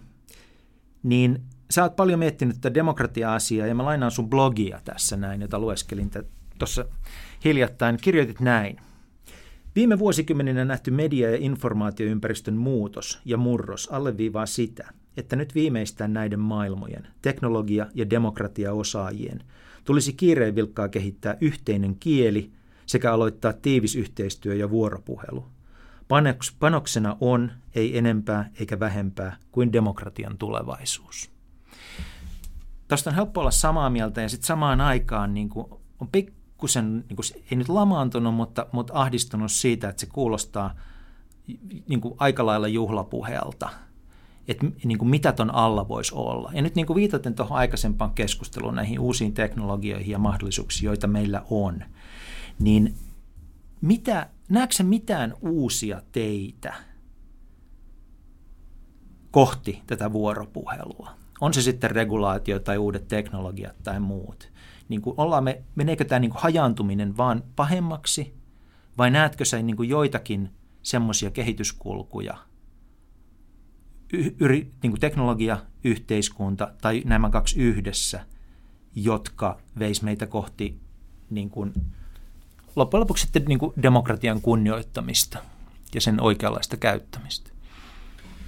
Joo, itse asiassa tämä, mistä aiemmin puhuttiin, äh, tämä mitä EU-ssa tehdään, niin on nyt hyvä esimerkki sen tyyppisestä, mitä tarvitaan. Et mä ehkä lähtisin tavallaan si, tätä asia, asiassa niin kuin sen kautta liikkeelle, että – mikä on se ratkaistava ongelma? No, ensimmäinen asia tietysti on se, että, että meillä koko tämä demokraattinen järjestelmä perustuu oletukseen siitä, että meillä on autonomisia yksilöitä ja me kunnioitetaan heidän perusihmisoikeuksiaan. Ja ne yksilöt pystyy tekemään hyviä valintoja, kun he saa oikeita tietoa.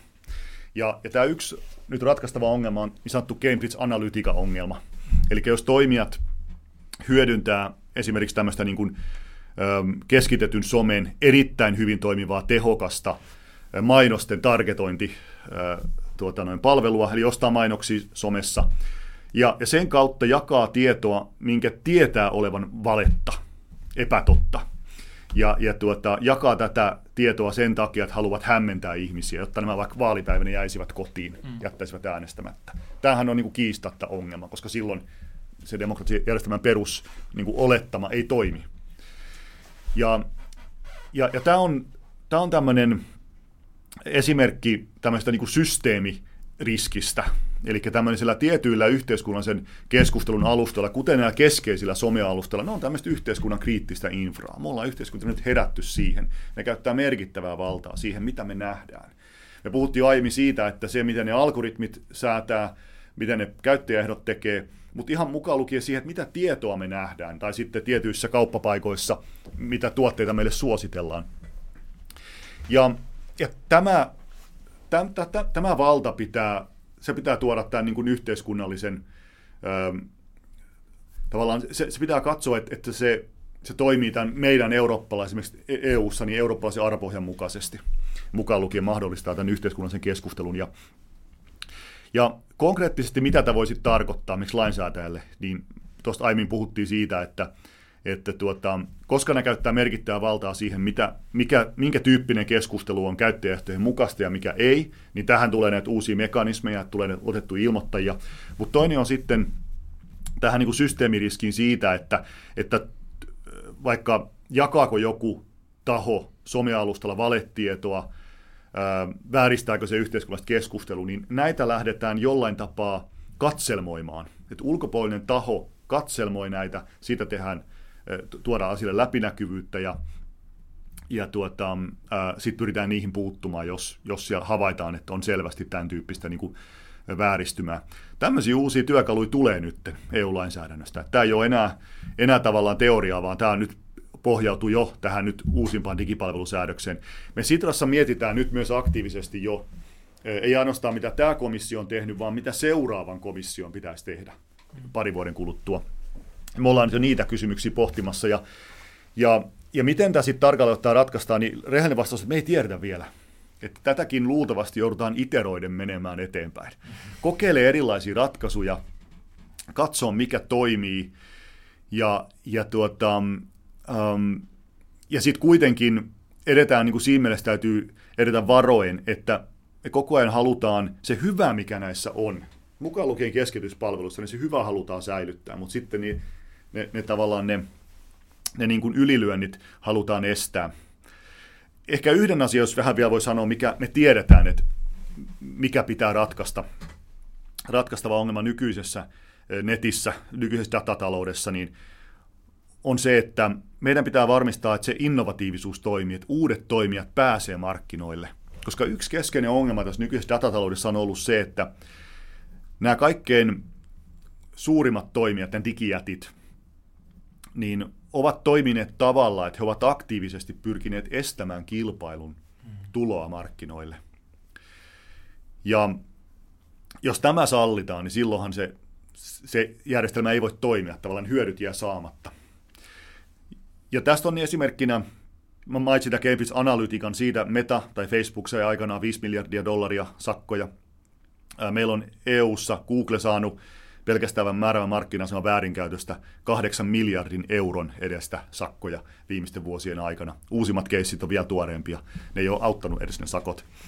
Ja, ja tuota, ähm, sitten jos katsoo näitä, näitä keissejä, mitä nyt yhtiöitä vastaan on, esimerkiksi Yhdysvalloissa nyt on Meta vastaan äh, tämä liittovaltion kauppakomissio, eli FTC, aloittanut tutkinnan äh, siitä, että tavasta, millä Facebook tai nykyisin Meta on ostanut kilpailijoitaan pois tai pyrkinyt omilla toimilla aktiivisesti estämään nämä innovaatiot nimenomaan tapauksissa, missä oma innovaatiotoiminta ei ole riittänyt pysymään kilpailussa mukana. Ja, ja, tuota, um, ja tämä Yhdysvaltojen tämä FTC pyrkii nyt nimenomaan itse asiassa pilkkomaan mm. metan että he pyrkii irrottamaan se Instagramin ja WhatsAppin pois sitä emoyhtiöstä. Mutta mut siellä on ollut myös tämmöinen, kun katsoo näitä heidän ää, tuota noin, dokumentaatiotaan, niin siellä kuvataan tämmöinen metan ää, osta ja hautaa ää, mekanismi, buy and bury mekanismi, jolla on tosiaan siis pyritty hautaamaan näitä innovaatioita. Ja jos tämän tyyppinen sallitaan, niin sehän tarkoittaa silloin, että ne uudet startupit tai uudet innovaatiot tai uudet ratkaisut, mitkä toimii eri tavalla, toimii vaikka reilummin tai kohtelee meidän, mm. meidän tuota, tietoja vaikka reilummin tai kunnioittaa meidän yksilöiden suojaa. Nämä ei koskaan pääse syntymään. Eli silloin meille yksilöinä ei tule sitä valinnan varaa. Ja silloin, silloin kilpailu toimii heikommin ja silloin nämä, jotka on, jää jäljelle, ne saavat monopolivoittoja.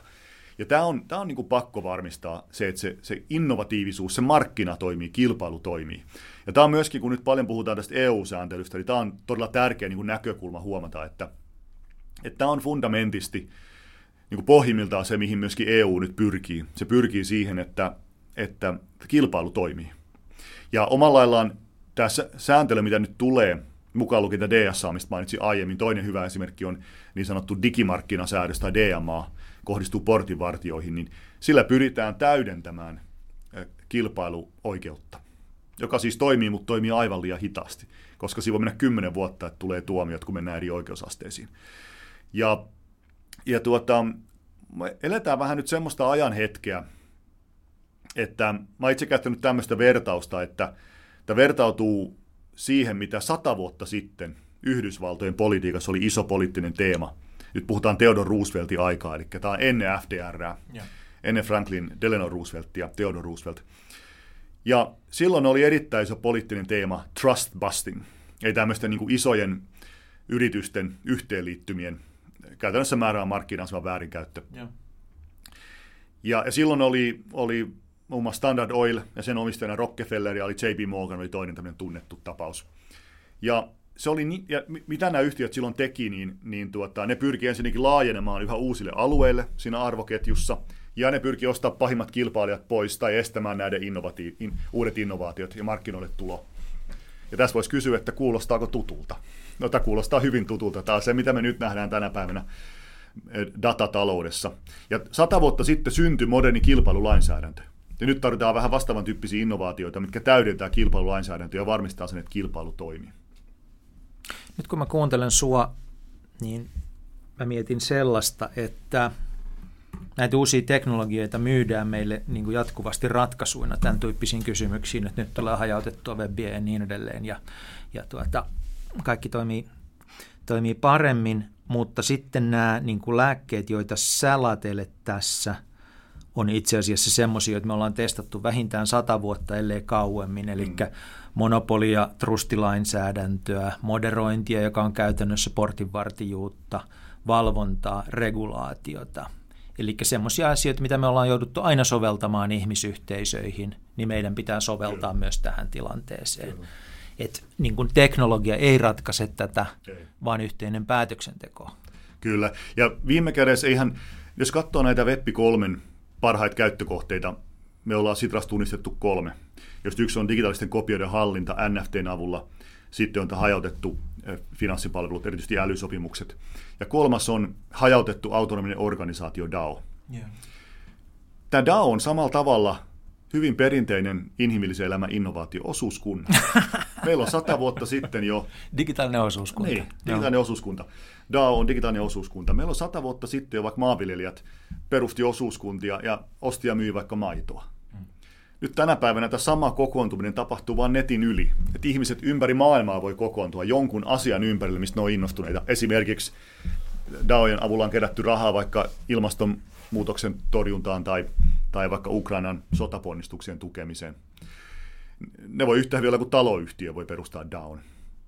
Et ei tässä tavallaan ole mitään uutta auringon alla. Se, mitä tämä hajautettu teknologia vaan mahdollistaa, että, että, että, että, että se, sen, se voidaan tehdä digitaalisessa muodossa ja se tuo mm. tiettyjä sitten niin kuin hyötyjä tähän päälle. Toinen hyvä esimerkki tämän tyyppisestä on älysopimukset. Että tuot, siinä, siinä tavallaan, mitä se älysopimus tekee – on siis se, että, että se omalla laillaan korvaa sen välittäjän tai pankkiirin.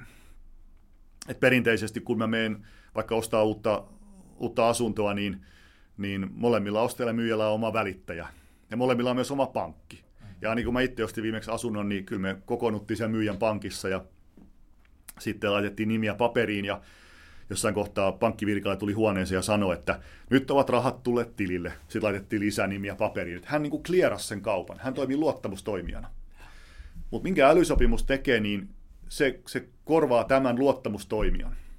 Että sitä ei tarvita sitä välittäjää, vaan se tapahtuu sitten teknologisesti niin kuin hajautetusti. Ja tällekin löytyy fyysisen maailman tämmöinen vertaus. Se on niin kuin mistä tahansa juna-asemalla joku karkkiautomaatti tai limuautomaatti mä laitan rahan sinne automaattiin, niin se automaatti vapauttaa sen halutun tuotteen ilman, että siellä on myyjää paikalla. Ja, ja, ja tämä on, tää on niin kuin esimerkki, mitä se teknologia voi mahdollistaa, mutta ei ne inhimillisen elämän niin kuin asiat, ne on mihinkään muuttunut. Meidän täytyy luottaa siihen kauppaan. Ja mä, mä luotan siihen juna-aseman limuautomaattiin, koska mä oon nähnyt ennenkin, että kun siinä laittaa kolikon, niin se vapauttaa sen halutun tuotteen. Ja, ja mä luotan pankkiin mä uskallan sinne mennä, ja kun se pankkivirkailija sanoo, että rahat tullut mä laitan lisää nimiä paperiin. Ja samalla tavalla sitten vaikka älysopimuksissa, niin kysymys on, että voidaanko me luottaa siihen, älys, siihen älysopimuksen liikkeelle laskijaan tai sen fi, haetutun finanssipalvelun palvelun tarjoajaan. Että se luottamuskysymys edelleen säilyy, mutta tiettyjä osia sit luottamuksesta voidaan esimerkiksi hajauttaa tai tehdä tehokkaammin, nopeammin, ää, säästää aikaa rahaa. Eli tavallaan että kaikkea uutta, silloin niin näitä hienoja nimiä, niin voidaan lähestyä sitä kautta, että ne tehostaa tiettyjä prosesseja, jotka on ennenkin ollut, mutta että niihin voi edelleen soveltaa sitä samaa niin kuin inhimillistä kokemusta ja maalaisjärkeä, jota me ollaan opittu soveltamaan kaikkiin muihinkin elämän alueisiin. Että älä osta digitaalista käärmeöljyä, vaan, vaan tota, lue tuoteseloste ja mieti omilla aivoillasi. Kyllä. Joo. Puhutaan vielä muutama sana Digivalta-hankkeesta. Se kuulosti tosi mielenkiintoiselta ja mä mielellään kuulisin, että minkälaisia, kun se on sidoksissa tähän äskeiseen keskusteluun, minkälaisia löydöksiä te teitte. Teillä oli siis tämmöinen digivallan jäljillä selvitys, niin kerro ihan konkreettisesti, miten se tehtiin ja sitten tietenkin, mitä siitä opittiin. Joo, se oli Sitran tämmöinen yksi suursatsaus tässä meidän, meidän uudella teemalla ja tehtiin se yhteistyössä demokratia- ja osallisuusteeman kanssa ja otettiin 15 päätöksentekijää ja, ja tuota, heidän henkilökohtaisen dataliikkumista seurattiin. Tämä oli jotain, mitä ei ole tehty aiemmin.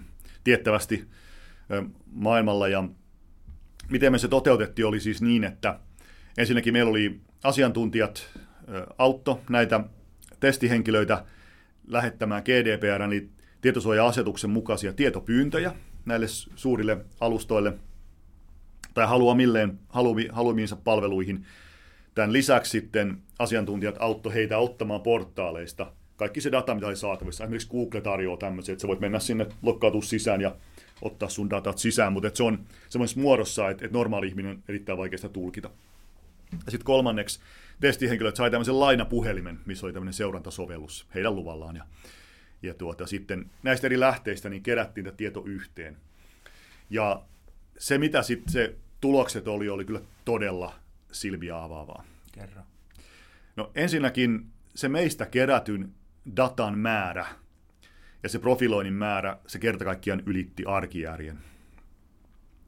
Ja se, mikä tästä nyt sitten teki, teki huomioarvosta, niin meillä tosiaan oli esimerkiksi Suomesta, niin käytännössä kaikista eri puolueista oli joku osallistuja, joko europarlamentaarikko tai kansanedustaja. Ja sen lisäksi meillä oli myös sitten EU-ssa saatiin sisämarkkinakomissaari Bretonin kabinetin jäsen osallistumaan tähän. Ja hän nyt, nyt muuten siirtyi, Filomena Chiriko, niin hän siirtyi tämän tämän portinvartijasääntelyyn liittyvän DMAan sekä tämän DSA, mistä aiemmin puhuttiin, niin sen toimeenpanoon, sääntelyn toimeenpanoon liittyvän yksikön vetäjäksi. Eli hän on jatkossakin erittäin keskeinen henkilö. Ja meillä oli myös komissaari Vestagerin tiimistä oli henkilö, joka ollut kirjoittaa datasäädöstä. Ja tämän ansiosta myöskin EU-ssa nyt sitten on herättänyt aika paljonkin huomiota. Me oltiin muun muassa kuultavana tuolla parlamentin ITRE-valiokunnassa, joka liittyy siis teollisuuteen ja teknologiaan ja innovaatioihin, niitä käsittelevä valiokunta. Ja mä voin tätä avata yhdellä keissillä. Meillä oli europarlamentaarikko Mia-Petra Kumpula-Natri, oli yksi näistä testihenkilöistä. Ja Mia-Petra meni käymään Gigantissa ostamassa vaikka elektroniikkaa ja, ja tuota, fyysisessä kivijalkaliikkeessä. Ja kaikki, mitä hän osti, ne tuotteet, hinnat, lukumäärät, niin tieto niistä meni sekä Googlelle että Facebookille. Ja aika harva meistä tiedostaa, että kun mä menen fyysiseen kivijalkaliikkeeseen, niin tiedot mun ostoksista voi mennä digijäteille. Toiseksi kun... Ja anteeksi, mekanismi, mitä kautta Facebook sai tietää, mitä Mia Petra osti? osti. Fyysisessä kivijalkaliikkeessä. Niin. Mitä kautta? Gigantti toimitti sen tiedon. Gigantti toimitti sen tiedon, okei. Okay. Ja se käytännössä perustuu siis siihen, että että tuota, halutaan seurata vaikka jonkun some-toiminnan tehokkuutta siihen, että ihmiset tulee siihen ostohetkellä siihen kivijalkaliikkeeseen. Mia Petra tuskin on missään tilanteessa koskaan antanut gigantille lupaa levittää tietoa hänen henkilökohtaisista ostoksistaan.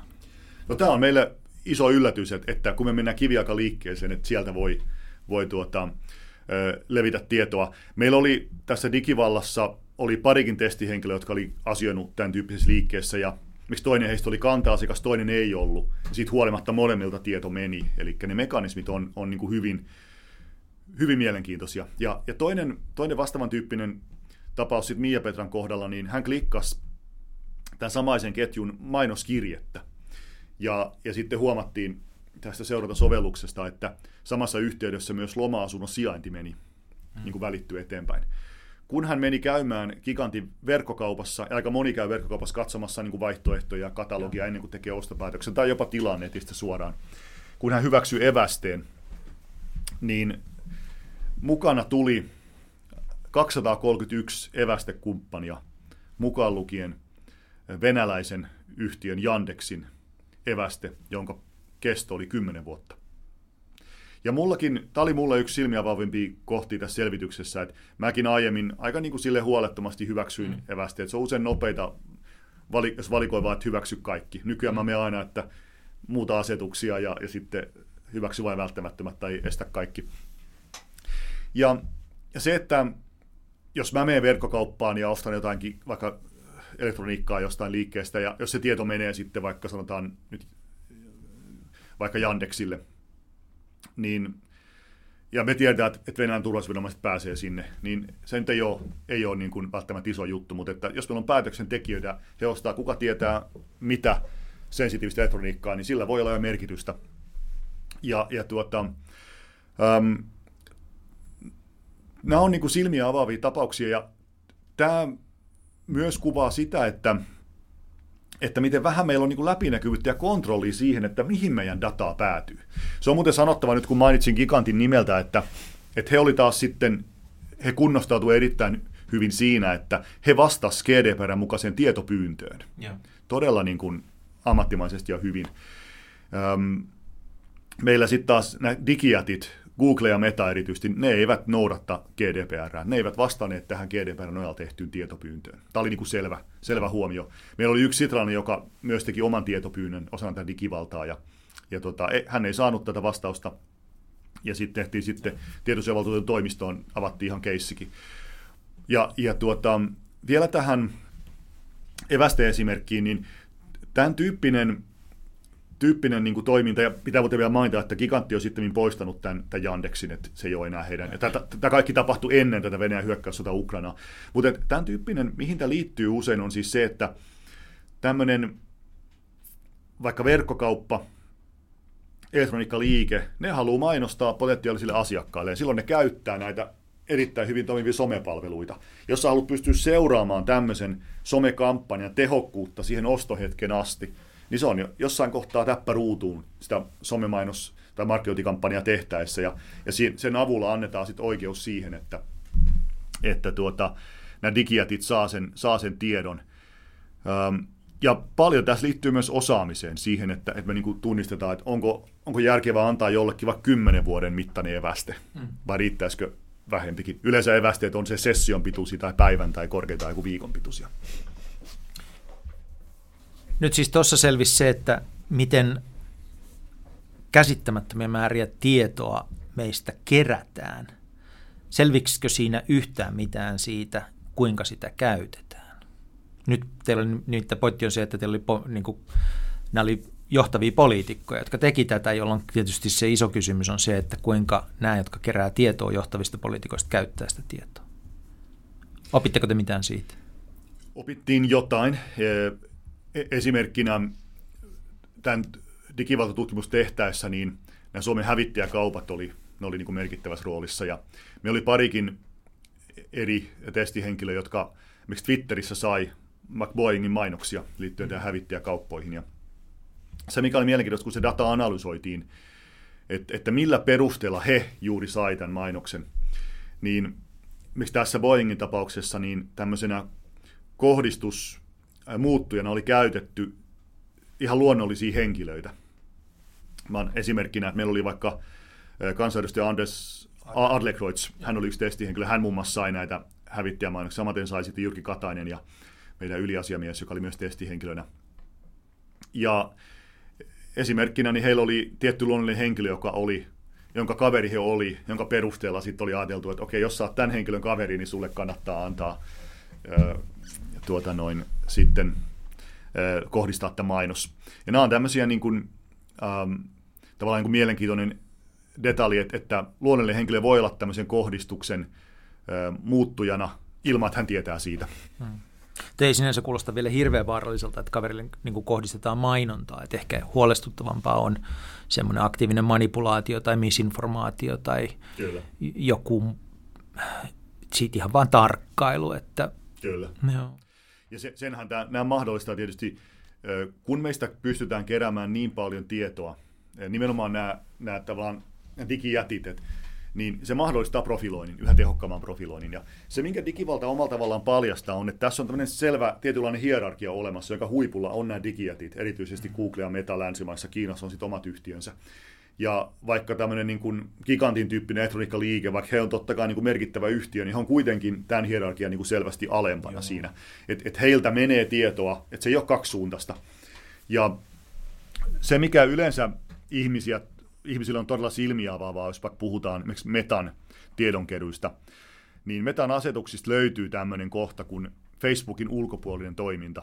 Ja yleensä kun, jos neuvoo jotain ihmistä, että okei, mennään katsoa, että mistä kaikkialta Meta on profiloinut sun toimintaa muualla netissä, niin siellä saattaa olla satoja sovelluksia ympäri nettiä. Ja ihmisillä on erittäin harvoin tietoa, että, että kun mä oon käynyt tuolla joku sanomalehden sivuilla tai joku vakuutusyhtiön sivuilla tai jonkun ihan tavanomaisen yhdistyksen tai verkkokaupan sivuilla, niin minkä takia Meta on saanut tiedon, mitä mä oon siellä tehnyt, mitä mä oon klikannut, kuinka pitkään mä oon ollut. Ja miksi tämä perustuu tämmöiseen mekanismiin, miltä Facebook-pikseli. Eli nämä yritykset, kun ne mainostaa Facebookissa, joka on erittäin hyvin toimiva toinen niin kuin somemainonnan tarkentointipalvelu, niin se on täppäruutuun, ja, ja silloin he laittaa omille sivuilleen palan koodia, palan skriptiä, mikä on tämä Facebook-pikseli. Ja tämän jälkeen, kun, kun yksilö menee näille sivuille, niin hänen tietämättään, mitä hän tekee siellä, niin se tieto siirtyy myös metalle.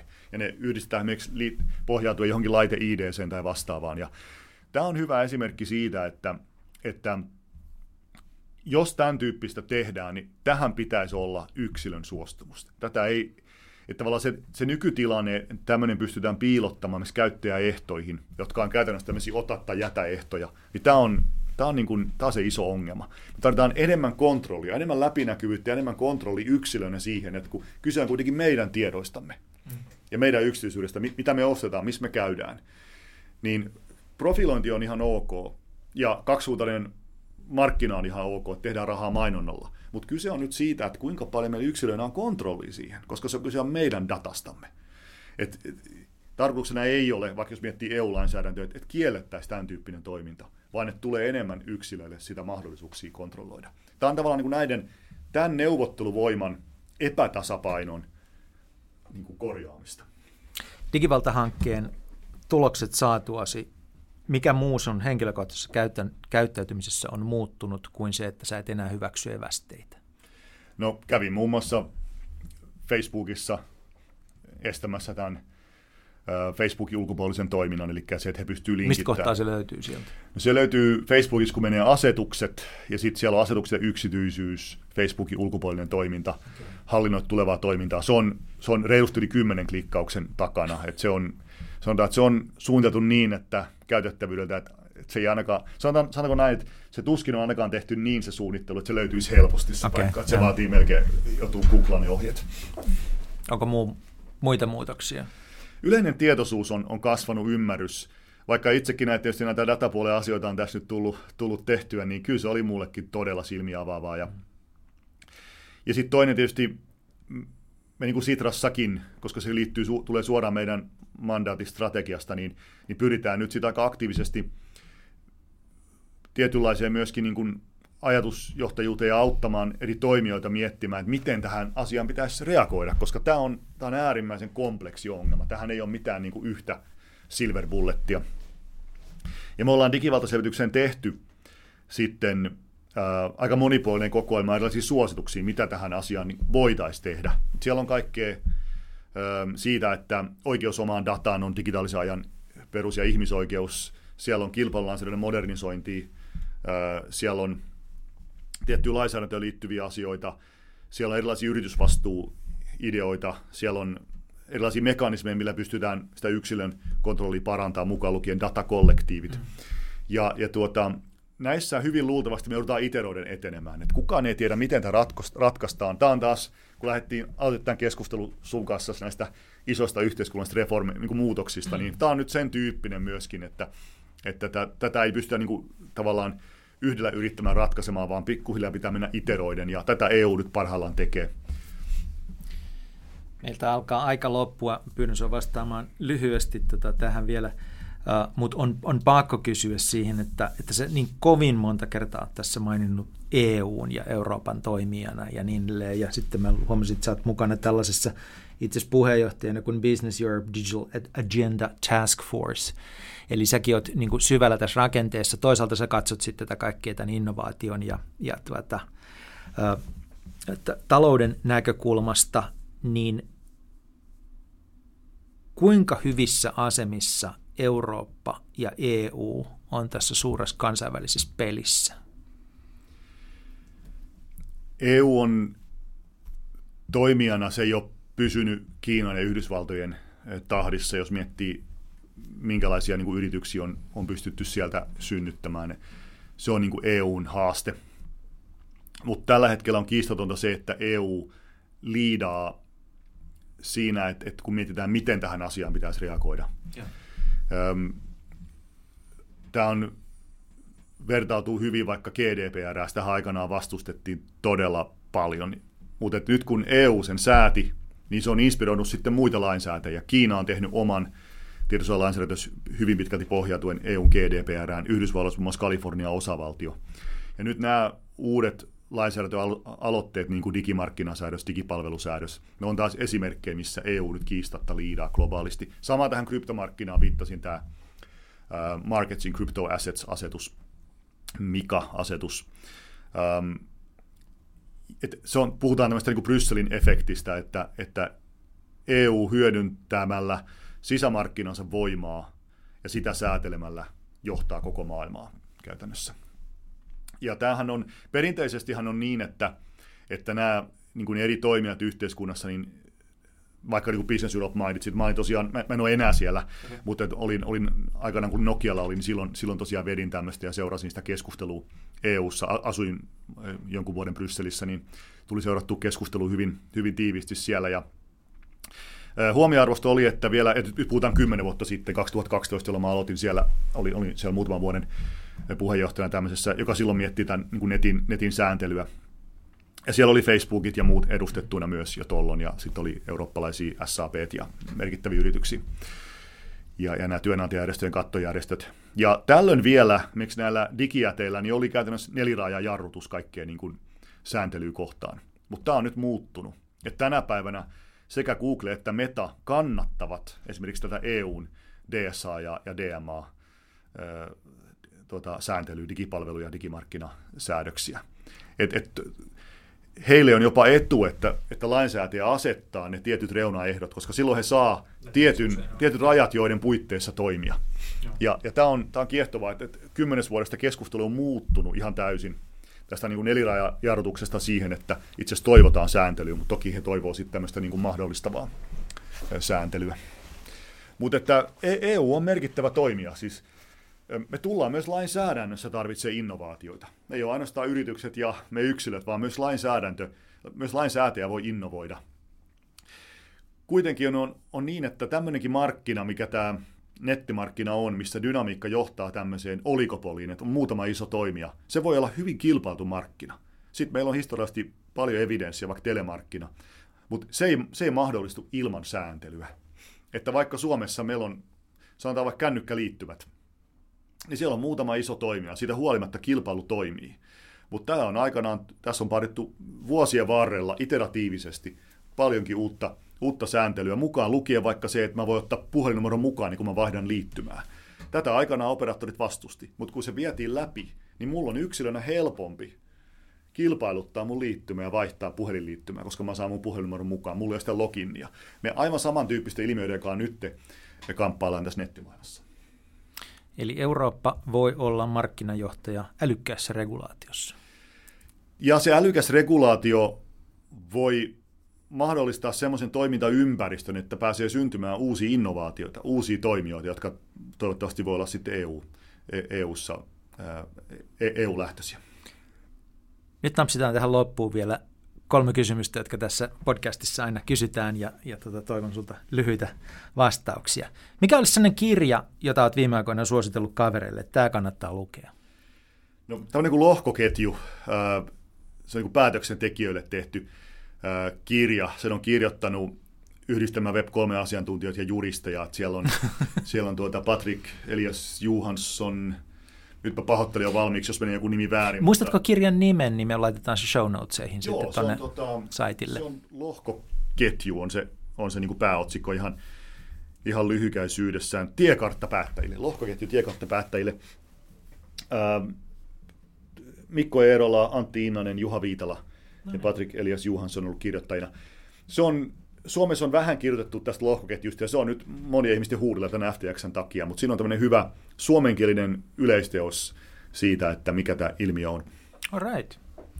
Entäs sitten, onko joku semmoinen verkkopalvelu tai appi, jota olet viime aikoina käyttänyt enemmän kuin aikaisemmin, jos tuossa hyötyy muillekin? No nyt ihan rehellisesti niin Foreka on nyt viime aikoina, kun sää on nyt ollut, ollut tuota, varsinkin nyt tänään, kun lunta sataa, niin se on ollut nyt itsellä mielessä. Ja vielä viimeiseksi, kun vietät hyvän viikonlopun Suomessa, niin missä sen vietät ja mitä tapahtuu? Kyllä se voi olla ihan kotonakin, mutta sanotaan vaikka ystäviä, hyvää ruokaa ja punaviiniä. Krista Lehtonen, tuhannet kiitokset tästä keskustelusta. Kiitos paljon.